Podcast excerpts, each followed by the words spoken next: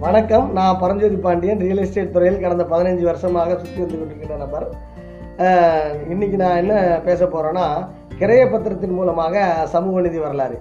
கிரைய பத்திரமும் இரநூறு வருஷம் முந்நூறு வருஷமாக வந்து அந்த காலத்தில் என்ன நடந்ததுன்ற கால கண்ணாடியாக நம்ம பயன்படுத்தலாம்.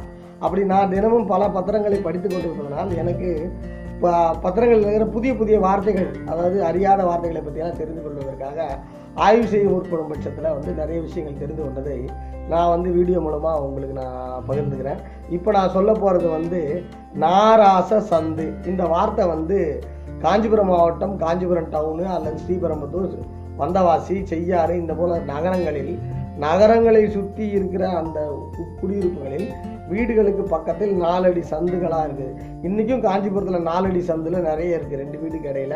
அதெல்லாம் சிமெண்ட் ரோடு போட்டு அது சந்து போலவே இப்போ மாறிடுச்சு. பொது வழியாக ரெண்டு வீட்டுக்குமான பொது வழியாக இருக்குது. ஆனால் நல்லா தெரிஞ்சுக்கங்க. அது எல்லாம் ஒரு காலத்தில் நாராச சந்தாக இருந்தது. நாராச சந்துன்னா இப்போ ஒருத்தர் ஒரு மண் ஒரு இடத்த இன்னொருத்தருக்கு பாக பிரிவினை எழுதி கொடுக்குறாரு.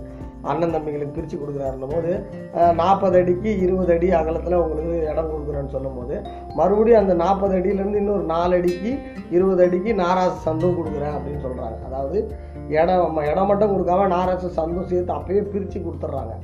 ஆக இப்போ சொத்து விற்கும் போதும் வடக்கு பக்கம் நாராச சந்து பொதுவில் இந்த மாதிரி ச- கிழக்கு பக்கம் நாராச சந்து இருக்குது அதையும் சேர்த்து எழுதி கொடுக்குறேன் அப்படின்லாம் கிரைய பத்திரத்தில் வருது.